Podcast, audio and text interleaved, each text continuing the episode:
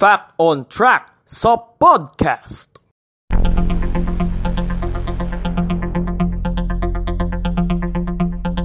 Fact on Track sa podcast. So, uh, magandang araw po muli sa inyong lahat. Uh, ito naman po ang inyong lingkod na si Mans.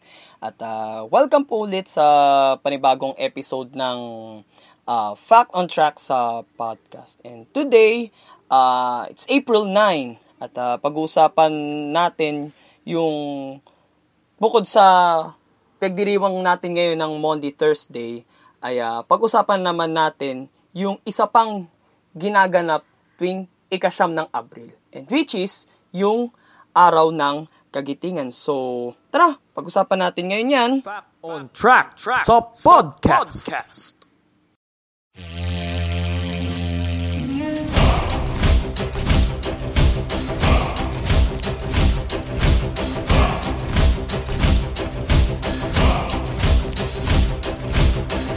Fact on Track sa podcast.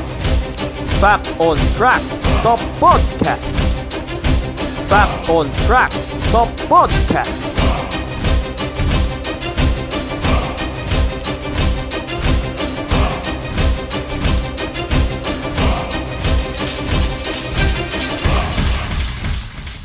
So, ilang taon na ba since 1942 Enso. Copy ko. 78. Okay, so 78 years ago, ay uh, 78 years ago, so magbabalik tanaw tayo sa April 9, 1942. So, bagong lahat niyan, uh,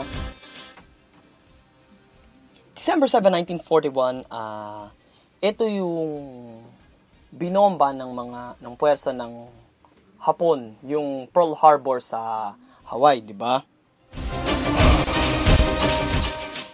Then pagkatapos nilang bombahin yung uh, yung Pearl Harbor ay sunod naman nilang nilusob at binomba yung iba pang parte ng Asia kasama yung sa Pilipinas the next day dito naman sa Pilipinas, binomban nila lahat ng base militar ng Amerika dito sa bansa.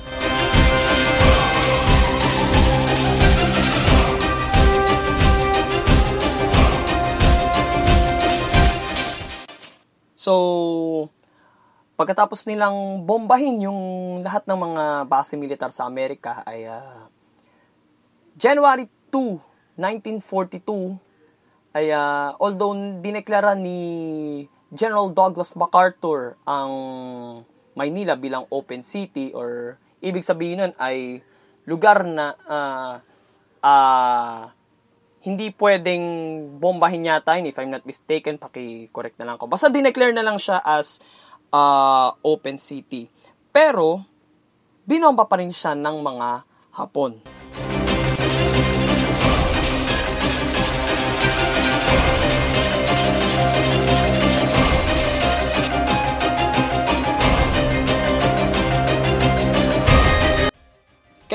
Republika ay lumipat ng uh, ng kanilang himpilan so mula sa Maynila dahil nga na-conquer na ng mga Hapon yung Maynila ay lumipat sila ng Bataan. Ang kaso, biglang magbabago ang lahat after 3 months. So ano nga ba mangyari after 3 months?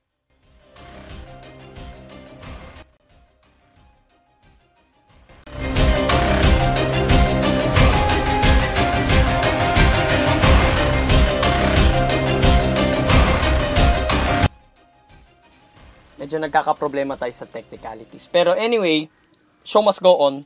Uh, so, pagdating ng April 9, 1942, so lumaban yung puwersa ng mga Pilipino at ng mga Amerikano sa Bataan.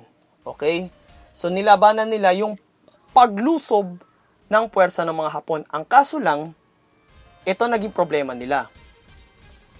Kulang sila sa naval at aerial attacks na naging kalakasan naman ng mga Hapon. Yun doon sila nadali.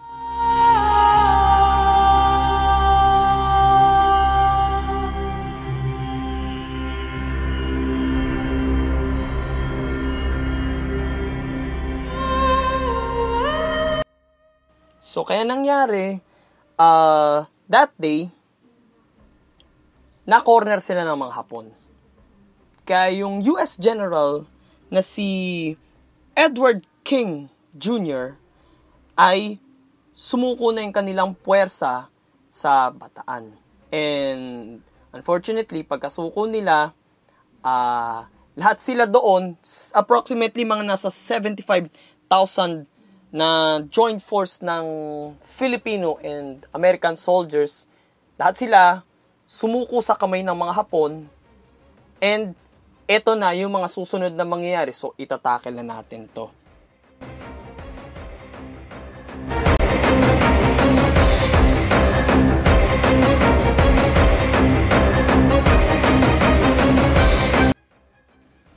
So, pagkasuko nila, ang sumunod na nangyari ay dito na sila sinimulang paglakarin. Guess what? Paglakarin. Ako, mahilig ako sa lakaran. Naalala ko nun, ang pinakamahaba ko na yatang nalakad nun is mula Baywalk hanggang Broadway Centrum ng mga tatlong oras. Partida, medyo may hintuan to. Ito, itong paglalakad sa kanila, bawal huminto bago sila paglakarin, kinumpis ka yung pagkain, gamot, inumin, pati armas, lahat kinumpis, ka, kinumpis ka sa kanila. So, pinaglakad sila mula sa bayan ng Maribeles sa Bataan hanggang sa, guess what? San Fernando, Pampanga. So, according sa uh, according sa nabasa ko, uh, 65 miles or kinalculate ko siya maigi so estimated mga nasa 105 kilometers yung haba ng nilakad nila mula Mariveles hanggang San Fernando. Isipin mo, dalawang lalawigan. Tatawirin nila, lalakarin nila, walang hintuan. Eh ako, kahit sabihin ko pa na biyasado ako maglakad, pero uh, siguro hindi ko kayang maglakad ng ganong kahaba. Kasi kapag ka nakita ka ng mga hapon noong araw na na una huminto ka, tumigil ka, papatayin ka nila. At iiwanan ka na lang nakahandusay sa daan.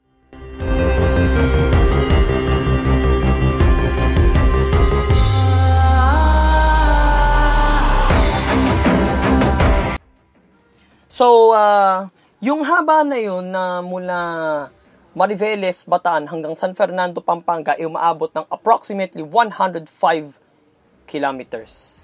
Okay? Di syempre, maraming namatay sa gutom, sa pagod, sa uhaw, and syempre sa pagmamulupit ng mga hapon.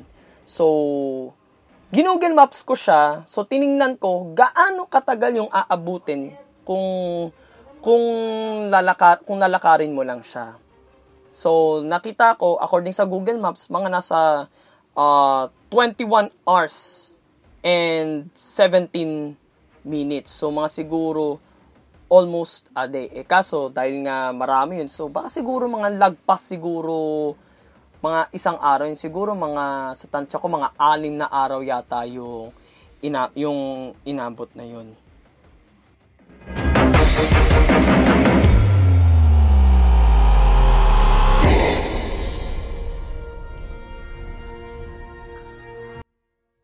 So pagkadating nila sa sa San Fernando, Pampanga, di syempre may mga naiwan pang buhay.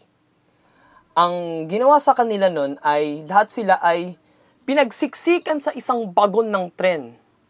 Isang bagon ng tren. So isipin mo maigi, kung sa MRT pa nga lang, araw-araw, eh, hulas na yung kapugian o kagandahan mo dahil siksikan kayo sa loob eh. ba? Siksikan kayo sa loob. Doon pa kaya na ito malupit. Walang bintana, walang source of ventilation. Okay? Mas papagbibigyan mo pa ngayon sa MRT o sa LRT. Pero, yung doon sa San Fernando na yun, doon sa isang bago ng tren, walang source of ventilation, walang bintana. So, lahat sila pinagsiksikan. Siguro, ang isang capacity, yung capacity ng isang bagon pa lang, siguro pinagkasya na nila mga nasa 150 na sundalo. So, so, so siksikan na yan, ang pabaho. Siguro mabaho, mabaho yun kung nandun ka nung, nung araw. So, syempre, may mga namatay sa suffocation. Paano ba naman kasi yung pintuan eh kinandado? 'Di ba?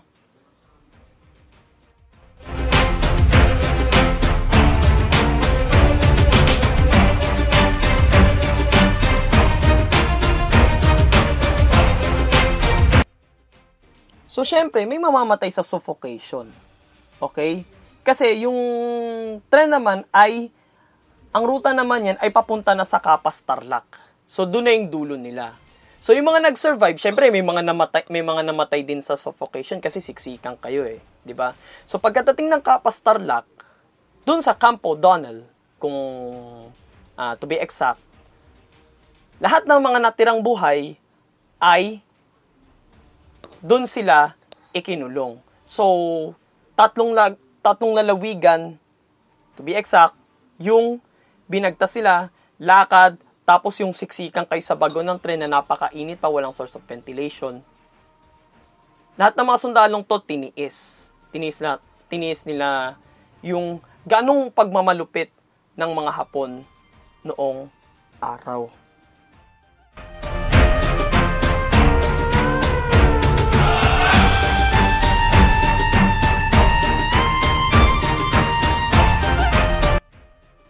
So, yan po ang kwento ng nangyaring Bataan Death March noong April 9, 1942. So, uh, maraming salamat po sa uh, sa pakikinig dito sa Fact on Track sa podcast. So, uh, manatili pa rin po tayo na mag-ingat at uh, sabi nga nila eh stay at home lang Okay, kasi hanggang ngayon eh uh, nandito pa rin tayo naka-quarantine.